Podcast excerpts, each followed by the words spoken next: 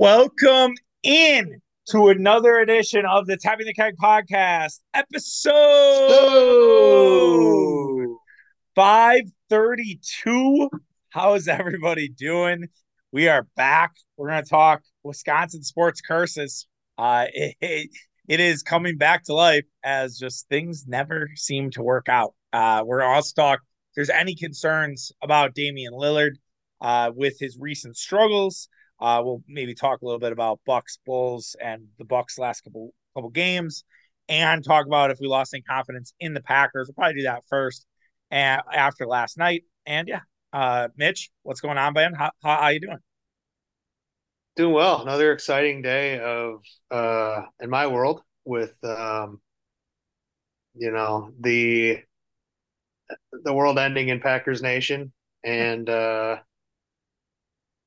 you know Bucks Twitter doing its thing every single day. It's uh They don't- it's they never don't a dull stop. moment.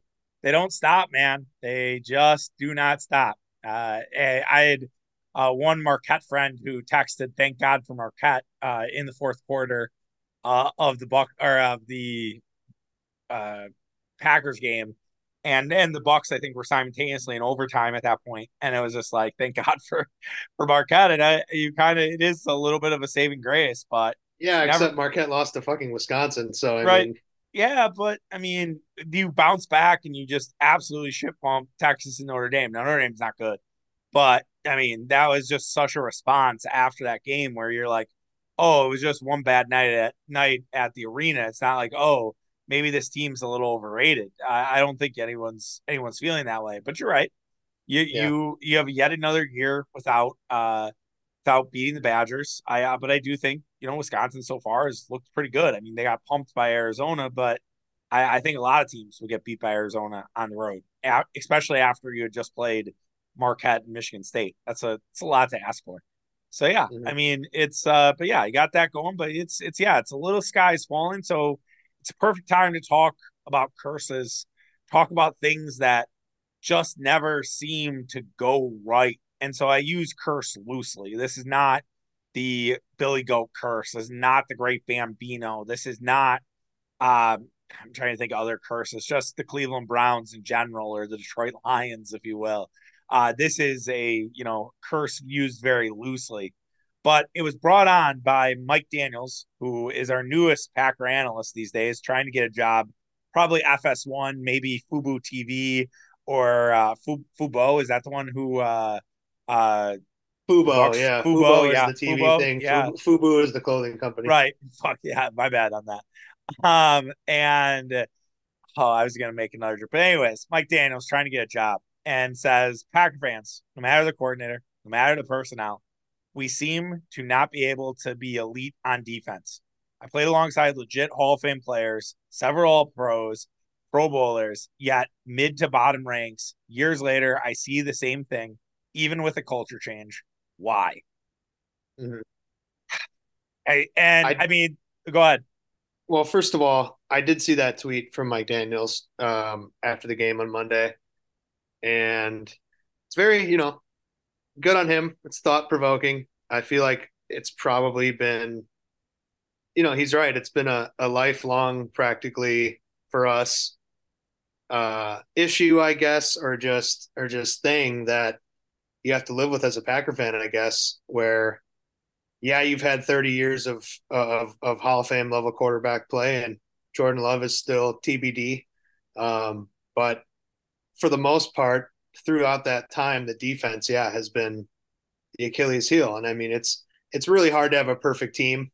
Um, you know, we all strive for it. We all we all talk about it and uh, ways to improve teams. But I don't know. I think it seems like in the NFL, that's just you know the Bears can never get a quarterback, but they Yep.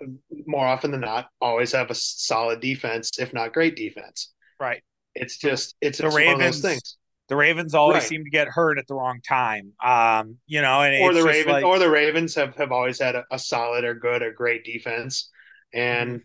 you know, now they have an okay quarterback, but he hasn't proven himself in the playoffs or anything. So um, you know, there's just certain things that, you know, you never for whatever reason, it's just outside of a couple years here and there, the Packers defensively are just mediocre or, or not good. And Right. and but now it's like lately, the last handful of years, they've put a ton of draft capital. Yeah. Um, even even signed some people, re-signed some people, and it just they just can't consistently put it together for whatever reason. And it's so it's it's a it's an interesting uh, thought exercise there, right, Mike. Right, right, absolutely. And I mean, it it does tie back to the fact that you've had the same coordinator. Nothing has changed there. Matt LaFleur stayed with the same scheme.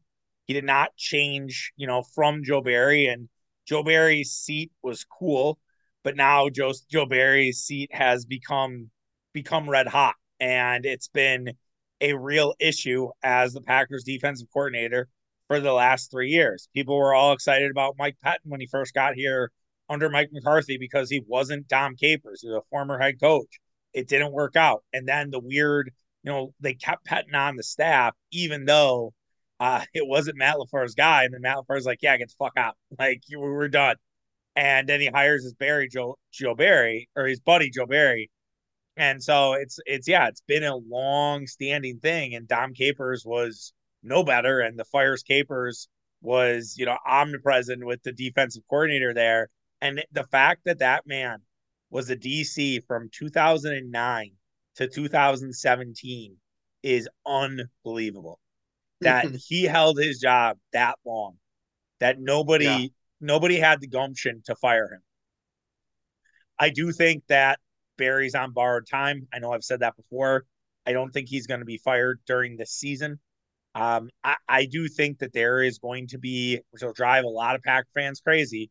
Um, one in particular that I know, I think there's going to be a real push for the Packers to be very good next year because it's Mark Murphy's last year with being the Packers chairman. And I think that's going to matter. Um, maybe that's just me being too tinfoil hatty, but I could see Murphy being like to LaFleur, like, hey, look, we let you do this another year. There are some good things, there are some bad things, but like you got it. We got to change it. Like you have to change it. Now, will he hire his buddy Robert Saleh if he were to get fired from the Jets? I don't know. We we talked about last week. Working with your friends is kind of weird. Jim Leonhard. Funny thing about Jim Leonhard is guess who Jim Leonhard's like protege? That's who Jim Leonhard's mentor was. Do you know? Do you know uh, Mike Mike Pettine? Yeah, Mike yeah, you bet. You bet it is.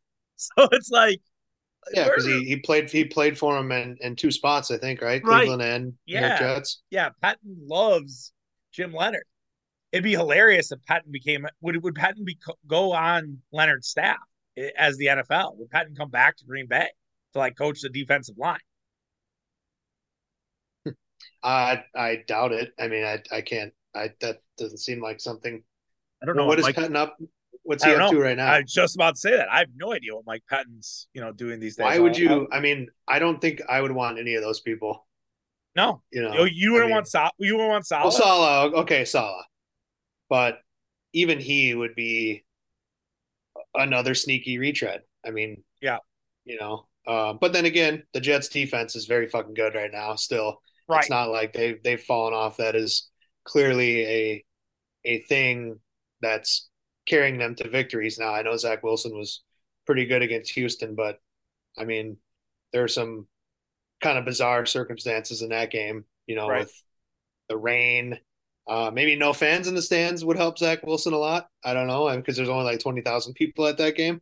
I guess yeah, just a because the shit weather and yeah, maybe he is. So um, that one I could see, but you know, I don't know. I Jim Leonhard, I guess because well, he hasn't had a crack as an NFL defensive coordinator. I, I That'd be fine he, with me, but I, I you, think you he, get Pettine involved, you're, you're, you're flirting with just same old shit. No, I know. It's more a joke, but and Pettine, by the way, is with the Minnesota Vikings. He's assistant head coach uh, for the Minnesota Vikings last two years, and prior to that was with the Bears. So he's been all over the NFC North besides the Lions. Hmm. Um, I, I mean, look, I think the frustration for a lot of Pack fans is they look at last year's cycle and it's like Brian Flores is available, gets hired by the Vikings. Vikings, after kind of figuring out what Flores was as a defensive coordinator, have had a really good defense for the last few weeks and won them the game against the Raiders in that three nothing Iowa tribute game. And and then you have uh, Elijah I think that's how I, I'm pronouncing that correctly. Uh, for the Carolina Panthers, and Panthers have had some struggles, and they're not a good football team, but they they're really good against the pass. They have a really good secondary, and he's coaching that up. And now Evero might be available again, right? Because Carolina needs another new coach. And will that new coach want to do his own thing defensively?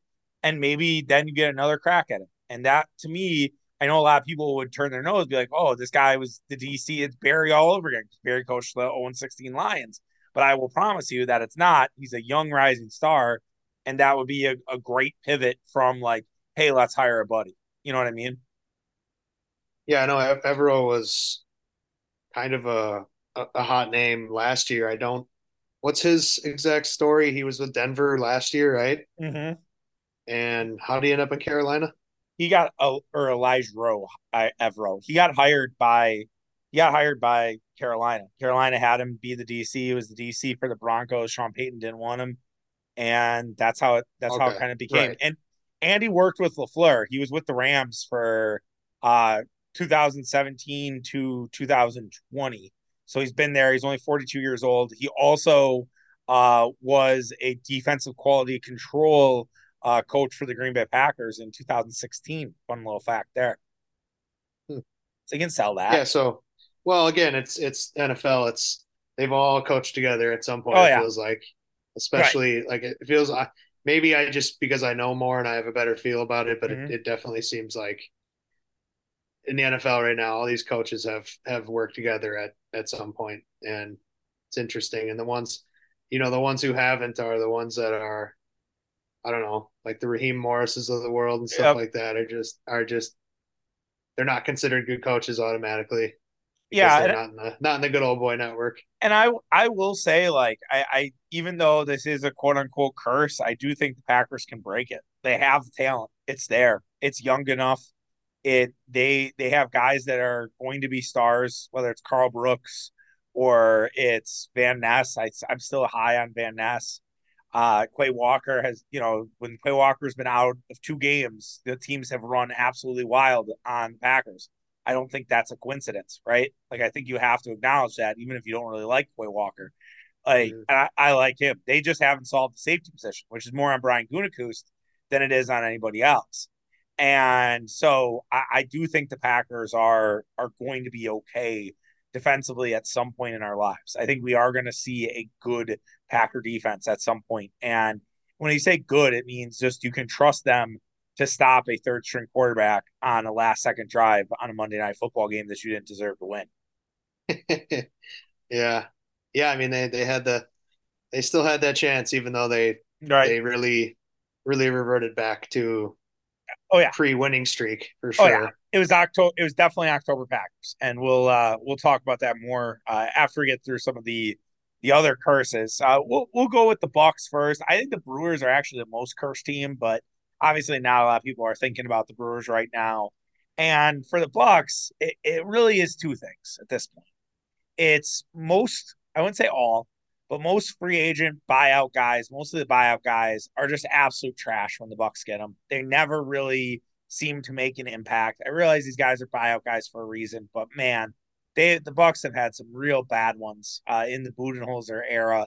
Uh, they've also had some shaky free agent signings, and then the other part is just the last two years of the what if injuries in in the postseason with what you've seen with Khris in 2022 and 2023. So, Mitch, I gave you a lot of ammo. You can take it however you want to go with the uh, the Bucks and their and their curses. Well, yeah, I I could probably start with Budenholzer era acquisition, midseason acquisitions, let's call it. Uh, namely, Nico Mirotic was was not effective. Um, he was completely neutral neutralized in that Toronto series in 2019. Mm-hmm. Now, you remember we traded Thon Maker, I believe, in that yes. one. Uh, it was like a three team deal, maybe four team deal. I don't know. Um, that's one thing we've learned about Horst. I mean, we were we were shocked when they pulled that move off. Oh, I remember. Yeah, I was in my I was at the office. I was uh, one of the guys that we're working with. Shout out Grant. I think his name's Graham. Um, was big Bucks fan, and we were going nuts. We were like, "Oh my god, can't believe they made this trade!" Like this was it was very unbucks like. It was kind of the first time where Jon Horst put his dick on the table and was like, "Here I am."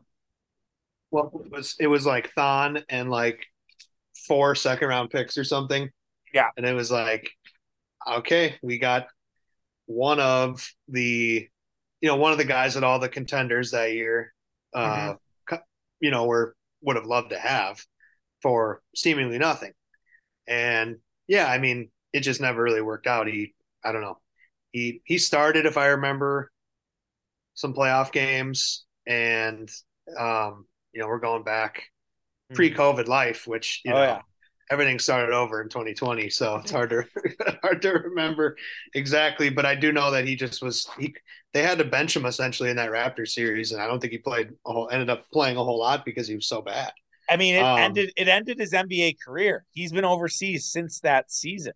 Like that that's how bad it was. Like and that sort of started this chain reaction of guys in the midseason that would just not seemingly fit with this Milwaukee Bucks team. And I don't know if it's just the way that, you know, Bud coach guys, if it was the way that they just sort of assimilated with Giannis and Khris, but it it just really didn't work. And like, you know, PJ Tucker, even though like he had the iconic, you know, post game celebration and had the Durant stuff, like he was a complete zero offensively.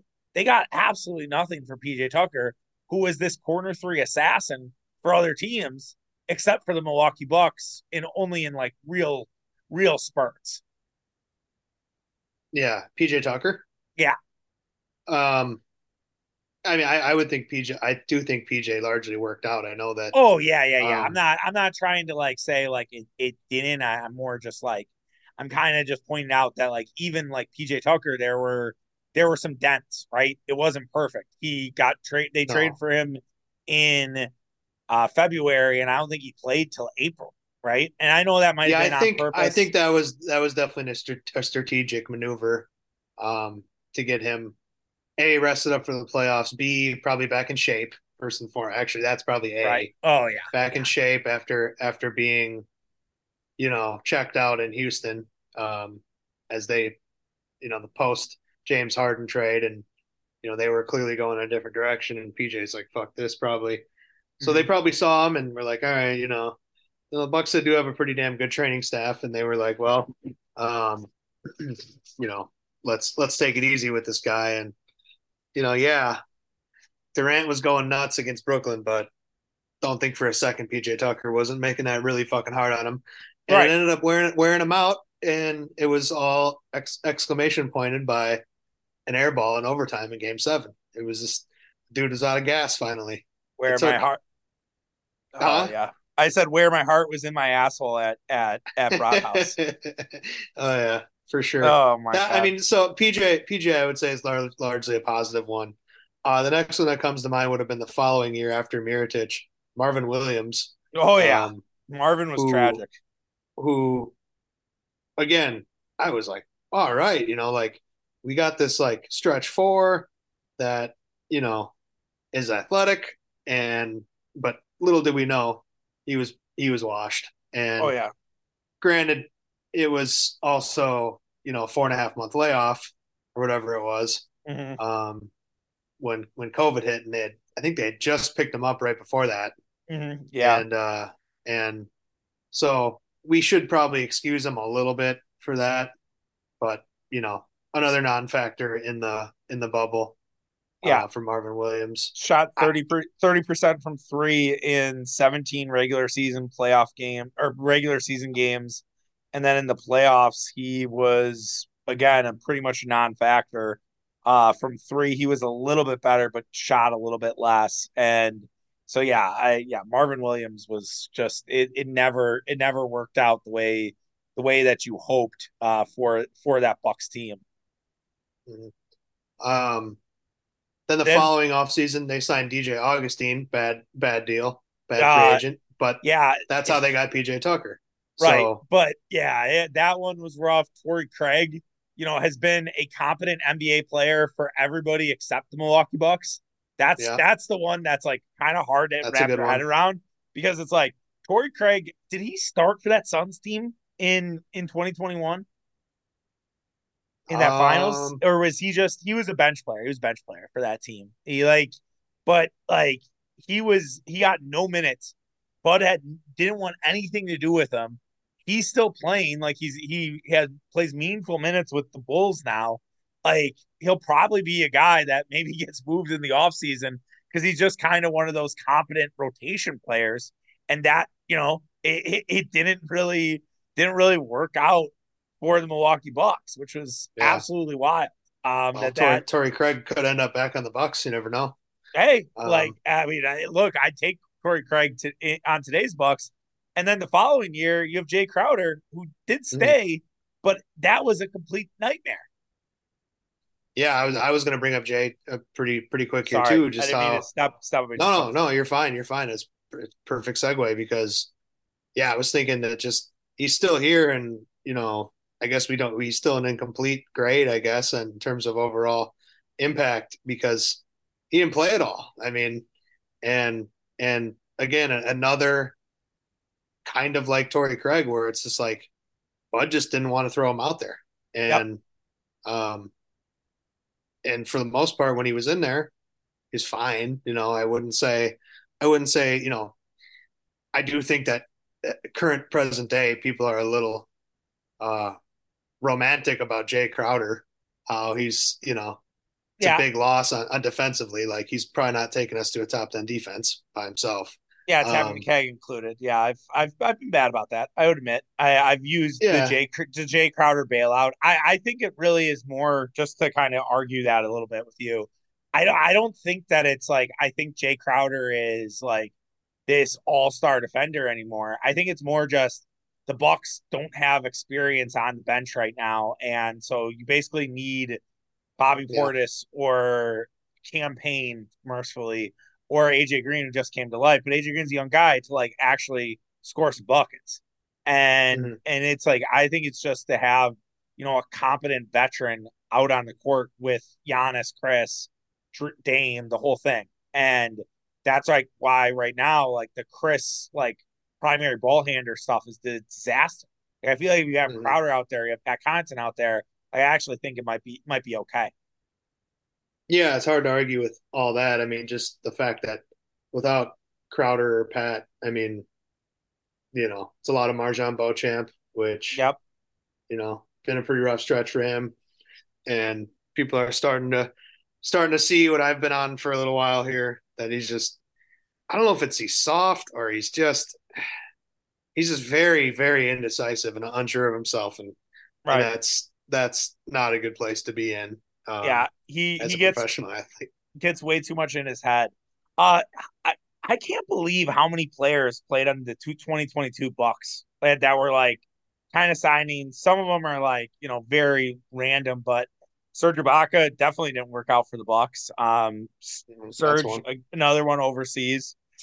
Fans like to remember DeMarcus Cousins and was like, "Oh, Boogie was great," and it's like, "Well, yeah, I just fucking hated Boogie. I just did not like Boogie." Um, that was the first time where Giannis kind of used used his power. Remember how excited everybody got about Semi Ojeleye? He stunk. Um, mm-hmm. Rodney Hood.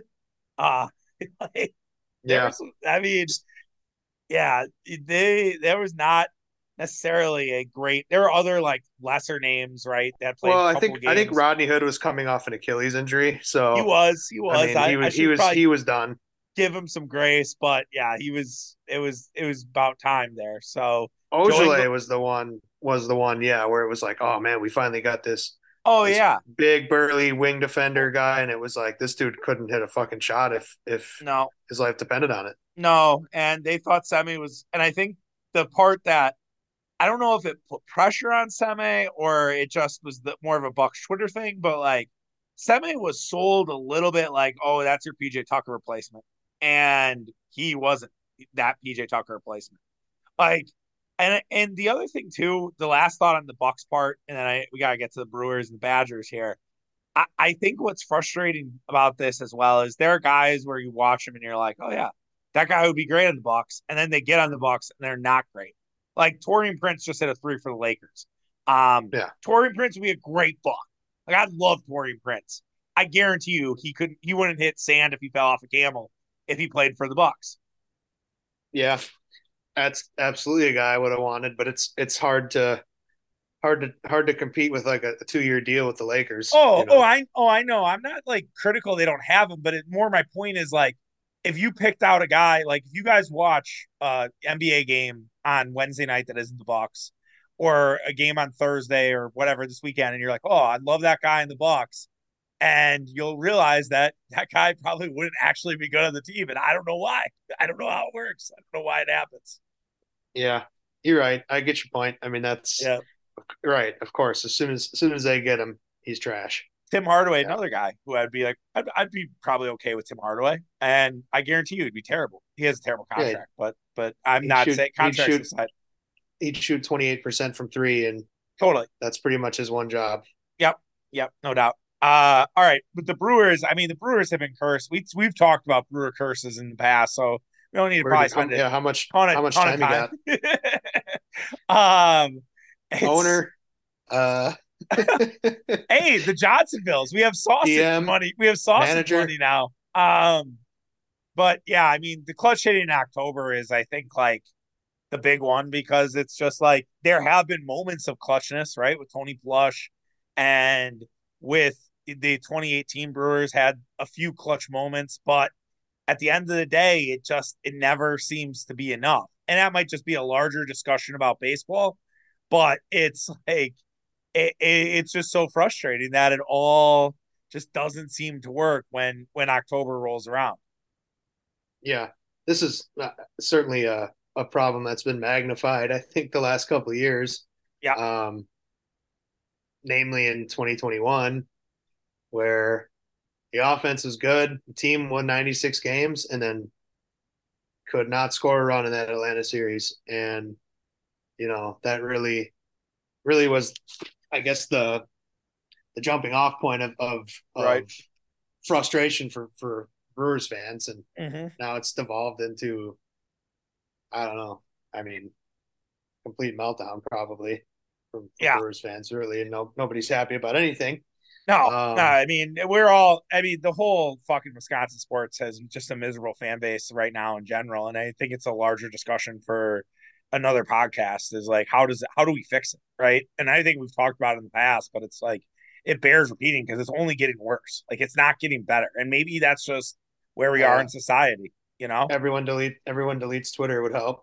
Yeah, or Uh, like Elon Musk just just nukes the whole site, and we we don't have it anymore. Yeah, maybe. Um, but yeah, you're right. I mean, it's it it's like this like same old Brewers type stuff where you see it with other teams in other sports like the Lions or the Browns, and it's like, oh, this is just going to be what the Brewers are, and it's kind of unfair to them, but it's also kind of true, and it's like it's hard to it's hard to defend it when it keeps happening. Now, there have been some bizarre, you know, decisions like the Jesse Winker one by uh, former manager Craig Counsell that make you wonder. But you know, who knows? Maybe we'll see if the Brewers do get back to the postseason with another manager. Is it going to be any different? I, I have no idea. Now, do I expect them to be there? Where I have no idea what this Brewer team is, so I can't, I can't really say honestly. What are we gonna Um, What are we gonna call Craig Counsell going forward on this podcast? He I don't know. who shall not be named, or No, I've talked. So I, I actually mentioned Craig Counsell last uh, couple of daily podcasts because I, what was I talking about? Oh, I was talking about Shaka and how like he like sometimes he's been putting this freshman in Zaide Lowery, and he's like kind of just throwing him into the fire. And I'm like, that's what that's kind of what Craig Counsell would do with relievers. He'd just throw guys in, be like, well, if you lose this game, you lose this game, but you got the experience. And like, I hate the guy right now, but I I always liked that about him. I always thought that was admirable, even though if it drove people the like casuals crazy that didn't understand it. Yeah. So I don't have a name yeah, yet, that's but we'll Yeah. we'll we'll think about it. Um. Oh, the other Brewer thing that's kind of occur. The other two Brewer curses I had, the good luck Chuck, where just every team that plays the Brewers goes to the World Series or wins the World Series, had to happen with Arizona this year. I feel like once that doesn't happen, maybe the curse gets broken. The other one I had too is the Brewers just lack of a consistent first baseman. Like they've had first base years, right? Like you had the Thames year, you had the Aguilar year, you had the Rowdy year, but you haven't had like a constant first baseman since Prince Fielder. And Rowdy wasn't even a full year. I think no. that was that was like a, a June signing or something off the scrap heap. Right. Well, wasn't even wasn't Thames even kind of a, a like two month like thing, and then it it kind of all fell apart. Yeah, I don't know. I I don't necessarily. Yeah, I mean, he was he is he had, what he is. Right. You know, he yeah. wasn't. I don't think he was ever a 300 hitter for a year. Or, no, no, no. You know, the Nyjer just, Morgan one. I was thinking about oh. that today. He's not first baseman, obviously, but just like I think because I was thinking about like antics and oh, because a lot of Jaire Alexander discussion uh, oh, yeah. today, and I was thinking about just that whole idea of like a player that when they're kind of a shithead like that, and by that I mean they kind of go to the own, their beat of their own drum mm-hmm. and mm-hmm. say and do kind of weird or dumb things. When they're playing well, it's awesome. Everybody loves it. The world's on fire. Yep. But um, when things aren't going well and they're not playing well, that shit gets old real quick. So I was just thinking right. about like today about how Nyjer Morgan, you know, had an absolute dream season in 2011 for the Brewers, hit like 330, mm-hmm. and uh, how quickly that fell apart the next year. Yeah. When you know they brought him back and he went back to his to the back of his baseball card and numbers wise and kind of the I don't know if it's I, I don't know he wasn't like wasn't he just like always kind of bickering and, and getting yep. into fights yeah, with other dugouts and stuff yeah. like that. Oh and yeah, right. It just kind of like when you're when you're hitting 215, it's not uh it's not the same and it gets no. old quick and I right. just yeah I mean, so yeah, Eric Thames did not have that type of season. No, uh, he. I would, mean, would have been nice. He had 31 home runs, man. Like he had 31 home runs in 2017. We just weren't good that year. That was the year before we made the playoffs. And then we had the the playoff push in 2018. We got Yelich, and we're like, oh, we have Thames, and then Thames was nobody, and then Jesus Aguilar ended up, you know, being the guy halfway through that year. That's right. They they took Thames out of uh, Korea right? Yes. They signed him back yep. after a couple years out of right. out of Major League Baseball. Yep, yep. And he he was a star for a little bit, and then people figured out how how to pitch to him, and it was over. So yep. But yeah, still, it's been twelve years now, and they have not um, since Prince left, and they have right. not uh, figured out a first baseman. But maybe Brock Wilken. Now he's shown some signs as a third baseman, the, the first round draft pick last year from Wake Forest. But maybe Brock Wilkins, that guy. Who knows? That'd be great. Maybe. Yeah. We'll we'll have to see. And the last one's the Badgers, and just always hyping up the quarterbacks. I mean, Russell Wilson has really been the only one that has worked out when it's, it's come to the hype. But man, oh man, the names throughout the years. I mean, last year with Mordecai, you had uh, O'Brien, where everyone was like, "Oh my God, Graham Mertz, Bart Houston." Like, hey, everyone, you're like, "Oh, this the this is the guy to finally like be next level as a as a Badgers quarterback, and it just has never seemed to work. So good luck, Tyler Van Dyke, because I guess what I'm saying here. Yeah, Tyler Van Dyke is probably about our age, right? Yeah, yeah. Tyler Van Dyke is uh little little Van Wilder. I mean, uh, I mean he has he has a great like frame for a quarterback. He's like 6'4", 220, uh, kid from Connecticut. He's probably gonna clean up in Matt like on State Street. Oh, he's a redhead oh, that's I. Ooh, uh, he's only a. Yeah, I knew. I knew, I knew he was a, a very fair skinned. Yeah, he's part uh, of the gentleman. Part of the ginger tribe. Uh, he's actually Mitch. He's only 22. Um, he's gonna be 23 in March. Yeah, so he's he's been you know he's a fifth year senior, right? Fifth year transfer, right? Yeah, or yeah, well, he's a redshirt junior, so I it, heading into Wisconsin probably will be think he'll be a redshirt senior then, right? Yeah, redshirt senior.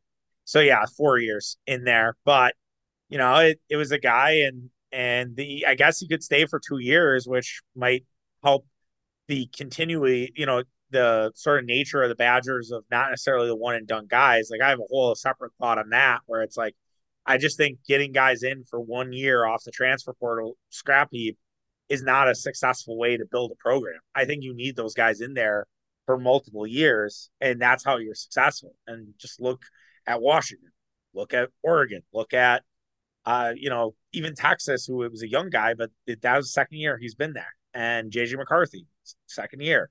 Like I, I think that shit matters, and I, it's rare that you can just do one and done, and it all it all comes together. Now, Badgers to argue that point a little bit, Badgers did have that happen with Russell Wilson almost. Like if not for two hail marys, Badgers would have been playing in the in the BCS, or, and I I think maybe if it was a playoff, they might have been in that 14 playoff. They would have been damn close. That team was really good uh, for Wisconsin in that Russell Wilson year. Yeah, but it turns out Russell Wilson was.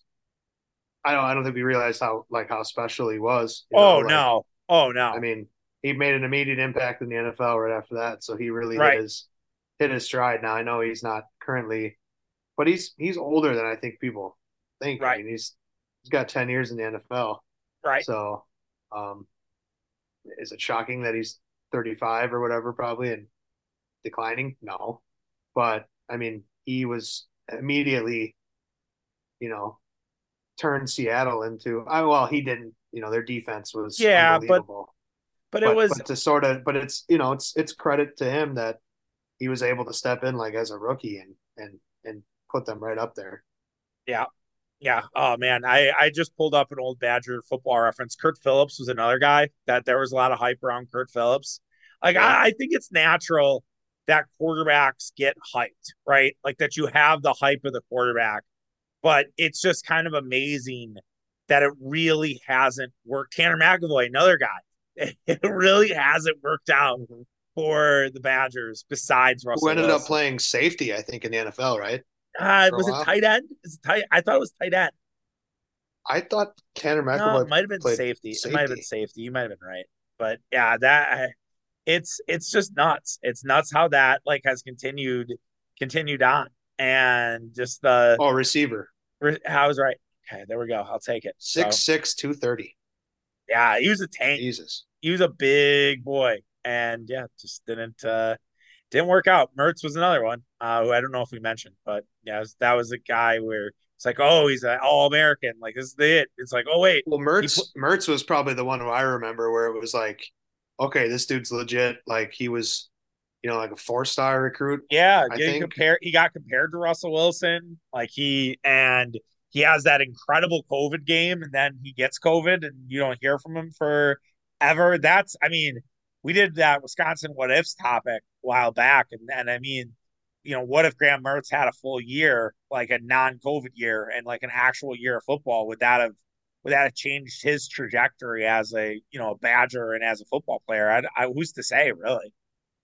Yeah, well, you could say that about a lot of people. I, oh, I like fuck, it, absolutely. And and if I I would say no because he went to Florida and had a fresh start, and I don't think he was all that. I don't know what his numbers were, but I know Florida as a team wasn't very good this year. So no, five and seven. Yeah, that's not not going to get it done. Granted, the SEC is a, another step up, and you know wishful thinking that he would go to the SEC and be any better. Not that yeah. the Big Ten is a shitty conference, but it's certainly, you know, I think the speed of the SEC is a whole other step up. Yeah, yeah, I would, I would, I would tend to agree. Um, all right, any anything else on Kearse before we uh, touch on the Packers and Bucks quick before we uh we ride out of here? No, let's keep it keep it moving. So Green Bay Packers did what we we kind of kind of worried about. Um, you know, we did the whole apology rankings. We got too excited. You kind of told me to settle down, and you're right. And I, I don't know how many times that I have to get myself too excited not to just settle down. And I, as the week went on, as I was podcasting by myself, I started to be like hangover game, hangover game, hangover game, and sure enough, it happened. Um, and you know, it's just the the symptom of a young team, unfortunately. And as I said on the uh, the headline from yesterday's show, if you haven't listened, go back and check that out. As I said, you know, brought us back to reality. We're all like, all right, here we go. Like we're not we're not any different, and you know, can beat anybody, can lose anybody. But has it has it? I guess from your confidence, and I know you weren't as high as I was last week has it changed at all? Do you feel any different about this Packers team, or is it still kind of mm. the hmm. same, just given you know the game and the environment that they were kind of heading into? I think it took a, a slight hit, I guess, just because, you know, again, I, I didn't think even after beating the Chiefs, like they would win a playoff game. but it, I thought they, you know, it was looking like they were going to make it, and they still are in the seventh seed. To be fair, um, but it's a fucking mess down there right now, and who knows how it'll play out. And mm-hmm. I, I do think it's it's hard to to say that you know look at the schedule, the remaining schedule, and going into the Giants game, I would have thought that um, let's just say my eight win bet was was in serious jeopardy uh, going into those last five games, and now you look at what's left. It's Tampa, and I don't know if that one is necessarily in the bank anymore. Um, mm. Carolina, I'll give you. I mean, Carolina could probably lose to a college team. Um, they're really bad. I mean, Carolina's by far the worst team. I think. I think the other 31 what? teams could beat any other 31 teams. I don't think Carolina could. But doesn't um, that doesn't that worry you a little bit though that the Packers have played down to their competition time and again this year? And when you look at the teams that they've yeah. blown fourth quarter leads to, Desmond Ridder, Kenny Pickett, Jimmy Garoppolo, Tommy DeVito, mm-hmm. why can't they do that to Carolina? I just I I well, I, and, and, it would be it would be natural that it'd be like a monsoon in Carolina that day, or well, you know, I mean, just a just a really fucking. They'd kill Christmas because it's Christmas Eve. I mean, my Christmas would be absolutely ruined. Like I, I it would there be no coming back from it. Um, but yeah. you know. I, I would be so. I'd it's be, a it's a it's a stressful. It's going to be a stressful finish probably just with Carolina, and then you got the two division games to end the year, and those are you know the Bears are all of a sudden right um, have a pulse, I guess, or competent might be a good word. They're gonna, um, they're, uh, Mitch. I will tell you right now. I will put this to the bank. The Cleveland Browns are going to absolutely bully the fuck out of Justin Fields on Sunday. Yeah, I mean, I, it's possible. I mean, Detroit is very, very soft. I think on on the defensive side of the ball. Detroit, Detroit is on skates right now. I mean, they get this Denver team, and I, I mean, I've been really impressed with Denver's defense um, recently, and that's like that's the frustrating thing about this game. I I haven't exactly lost confidence. I just think it was a game where you saw a team that read their headlines a little bit, didn't have Christian yeah. Watson, didn't have Aaron Jones. And by the way, I am completely fine with Watson and Jones not playing in MetLife, given that turf and given the fact that that turf has claimed so many ACLs and so many Achilles, totally okay. Those guys not playing. I think that's that's perfectly fine. Um, yeah. and do you and think I, there was? I heard some discussion about Jordan Love and like his his timing being yeah. off at times in the in the game against the Giants, just be, because of the turf. Oh, you know, where he just was kind of kind of sliding around a little. I don't know. That's probably a little little too uh not tinfoil hat, but just like too you're making excuses at that yeah, point. you know what that sounds like? That sounds like the excuses we used to make for Aaron Rodgers when Aaron Rodgers would have bad games, where heaven forbid Aaron Rodgers had a bad game. We'd have to find an excuse to be like, well, you know, uh there were like five drops and you know and stuff like that. No, I I think love I I think if it is part of that, if that's part of the equation, then that makes me feel better because I was a little worried. Like, fuck, can this guy not throw in wind? Can he not throw in the wind?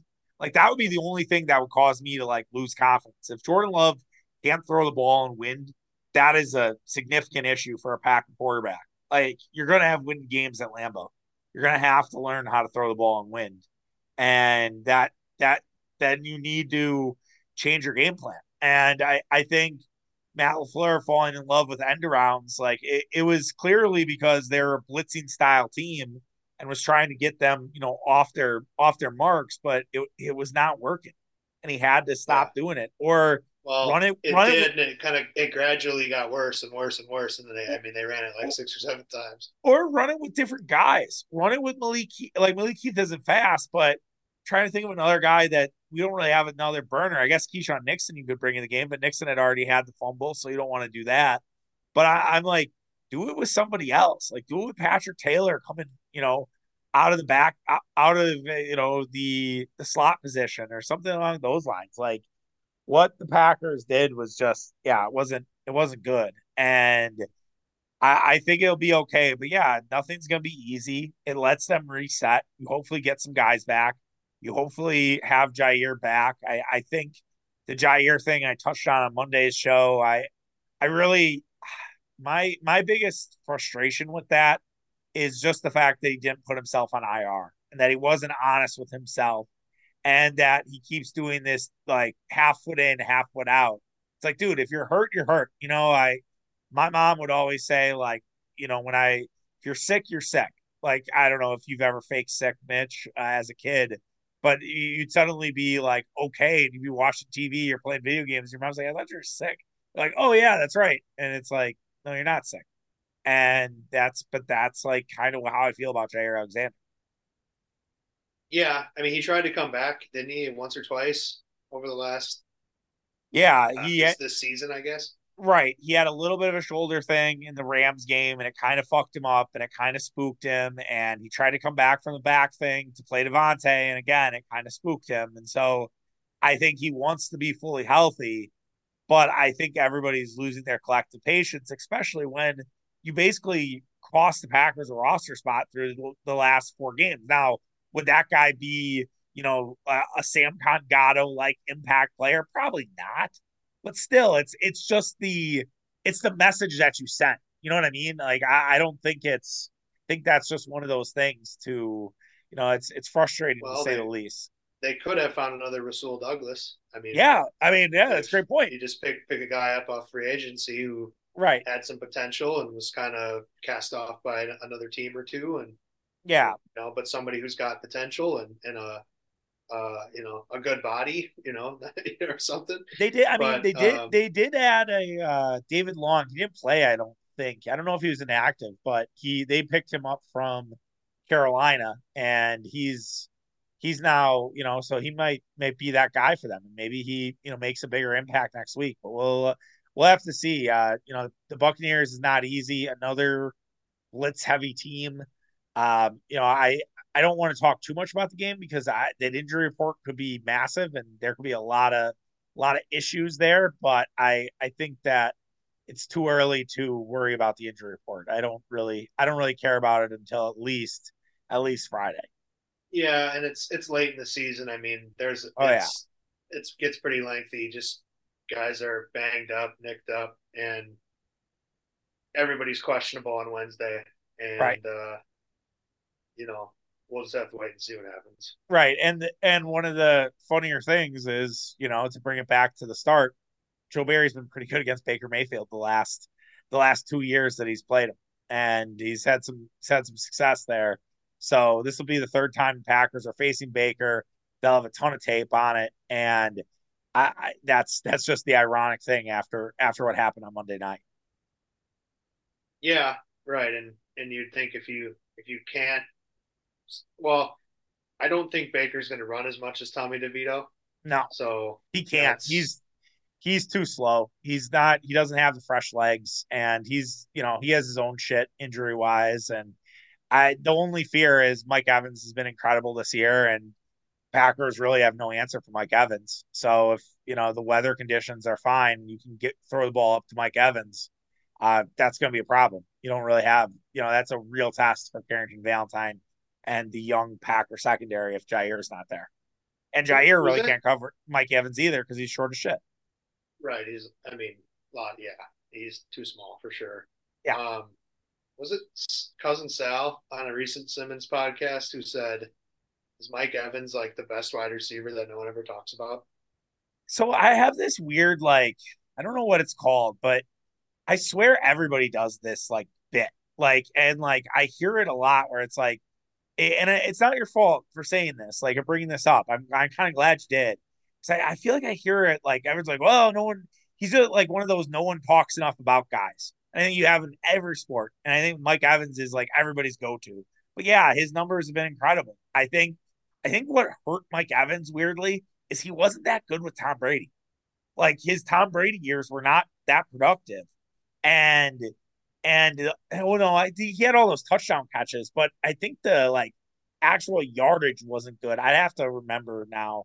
might be talking out of my ass. But anyways, yes, you're right. They he like he if you is, look at his resume, it's like Oh, yeah. as good as anybody. right. It's first ballot Hall of Famer for sure. Like he should be a first ballot Hall of Fame wide receiver. As opposed to like Davante Adams, who is a good receiver, frankly a great receiver, but he doesn't. I don't think he has quite. He doesn't have nearly the resume of Mike Evans. Do you think uh real quick on Davante, do you you're right. I think you might be right. And do you think Davante regrets not kind of sticking around with Jordan Love and just getting paid to be a, a Green Bay Packer? Uh, I mean, that's That's another podcast. question. And and well, he he I think he went to the Raiders thinking he'd play with Derek Carr, Right. And little did he know he was going to play for a psycho and Josh McDaniels. Yep. And who cast off Derek Carr, and perhaps rightly so. Mm-hmm. But um, you know that probably wasn't part of the deal. And you know, whatever you're in Vegas, you're on the West Coast now. But probably, I mean, there's got to be some regret, right? Like yeah, um, how things just but certainly the way it's played out in, in Vegas so far. Um, Well, who knows? Maybe maybe the Raiders could end up with a a good quarterback. right. They year. trade they Everything will be trade they trade up for Jayden Daniels or or something like that. To finish the Evans thought, yeah, he didn't have the yards with Brady as much, but he was a touchdown monster. He was a touchdown monster. Like he had he had 27 touchdowns with his two years in Tom Brady. That's that's absurd. And Yeah. that's also where like fantasy can kind of dilute your brain where you like you think, oh, this guy wasn't good because you had one bad year with him on your fantasy team, and you're like, oh, you know, and and that suddenly makes him bad. It's the Chris Johnson. The other one that comes right. The other one that comes to mind is Keenan Allen. He Oh, doesn't yeah. have the Super Bowl, but like, dude just catches 15 balls a game. Oh, yeah. Like, he's just so consistent. Yeah. No, it's he's he's right there with without question, and he's yeah definitely in that sort of category uh of, dudes, and yeah, it, it'll be a very big challenge to face Mike Evans if the weather.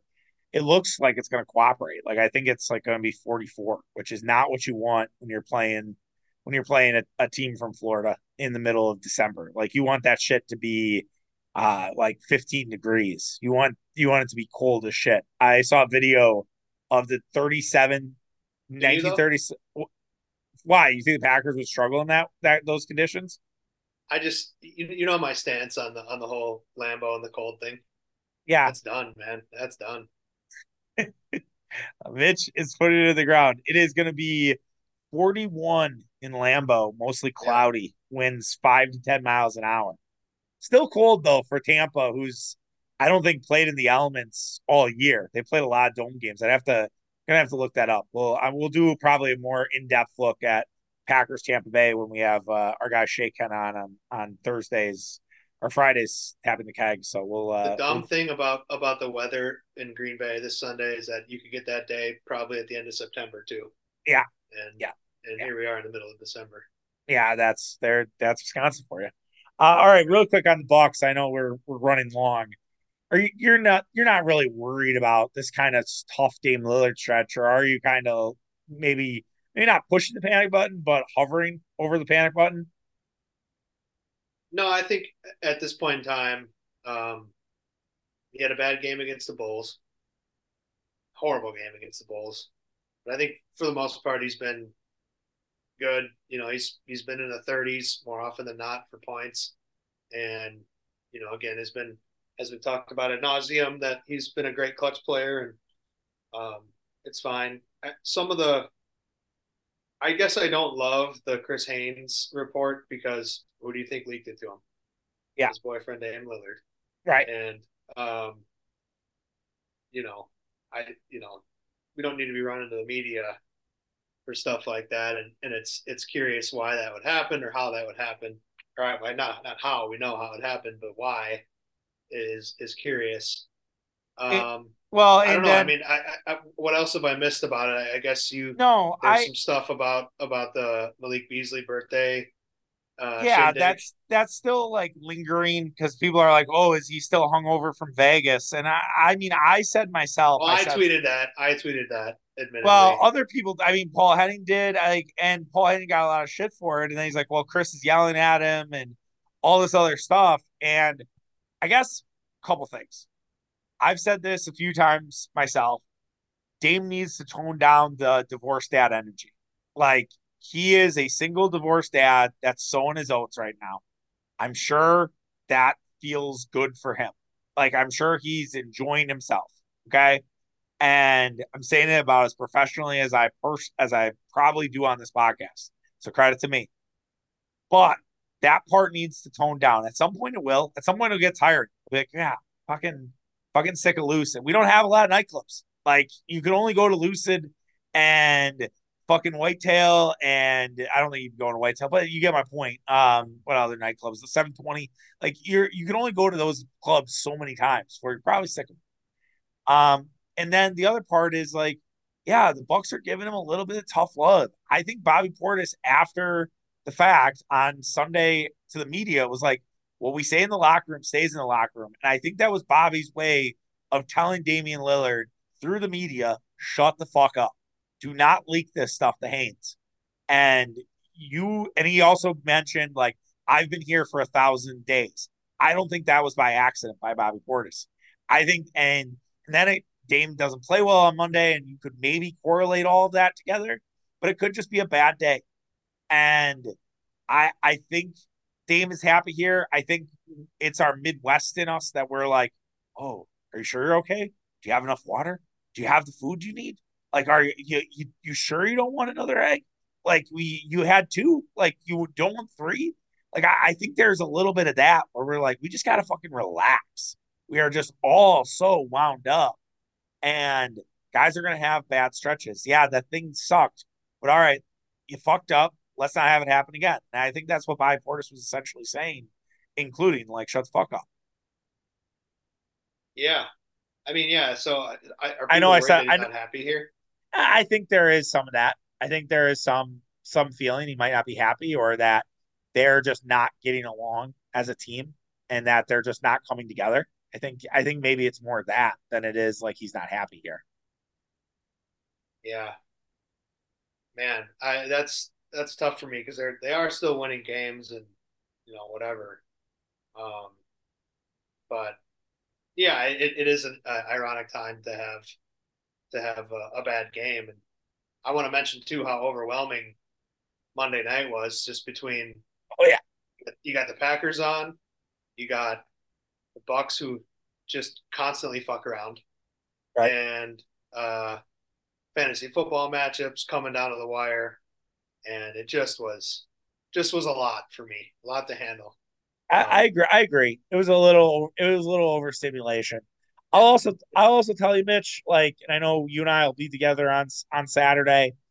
We got the Pistons. Got to beat the Sixers one of these games. We can't have the Pistons coming into Milwaukee on like a 22 game losing streak because you know we're going to lose.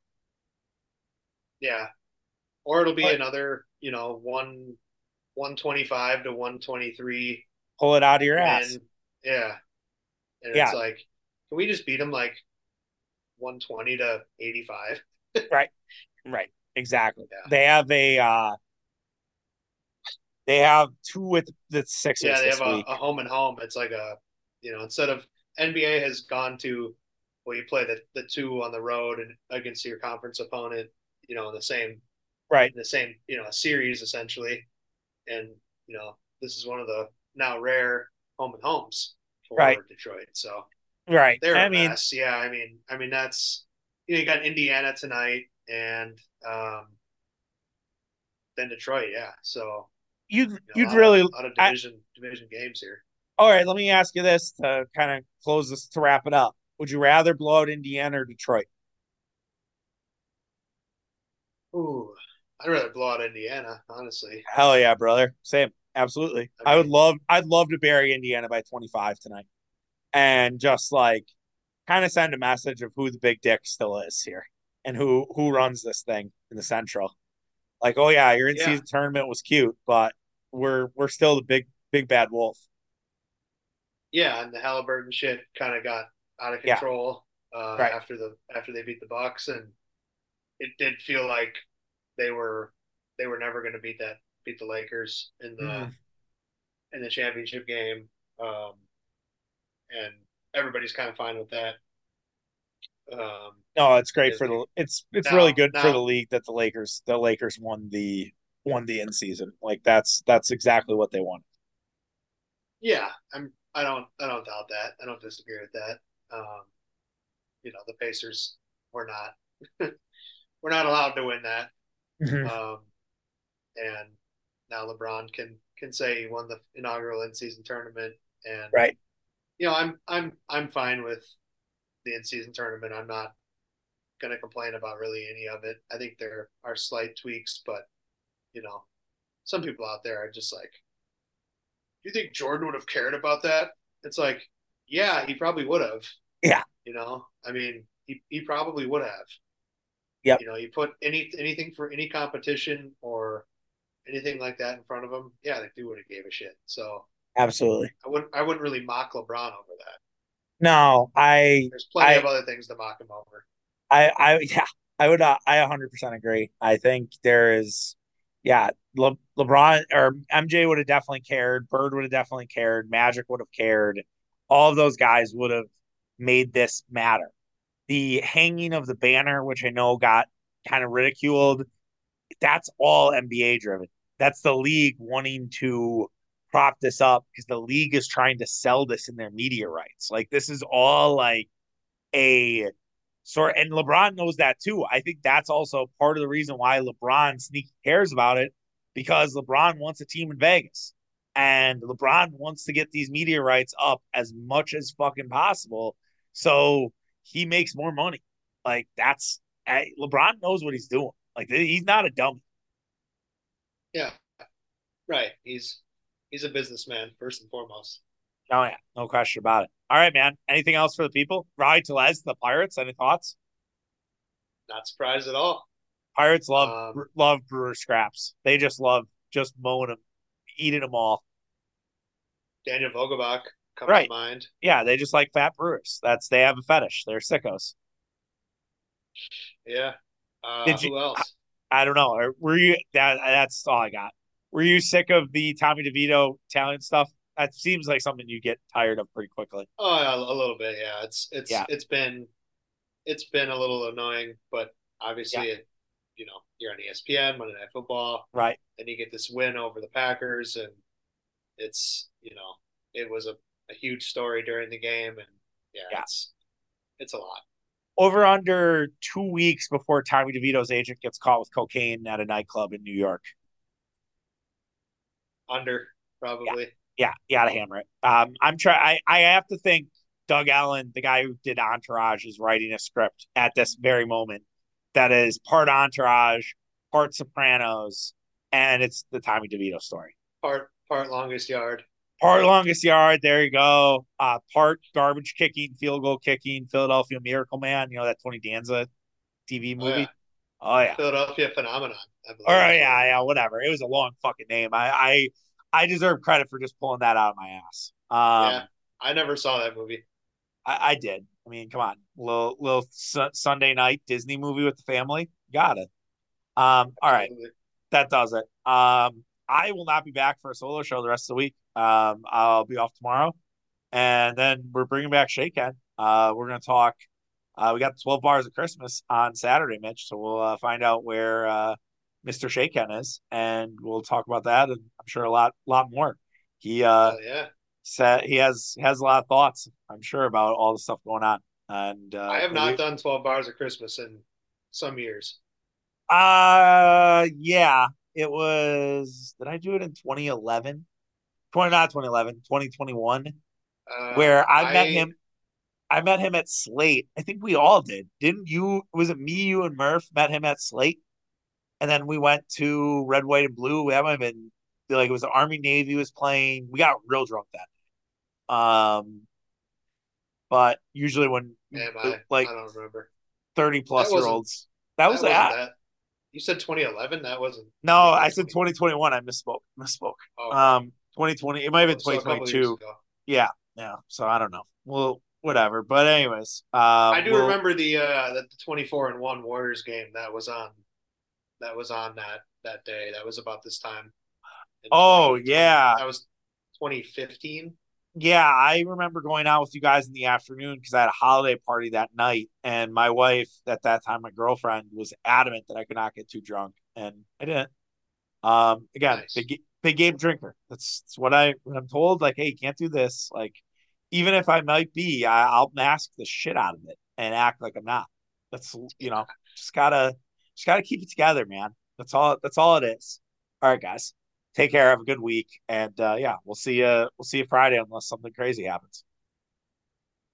Sounds good. Peace. I was waiting for the piece. I was like, where? Where's the piece? Is the piece coming? Peace. There it is.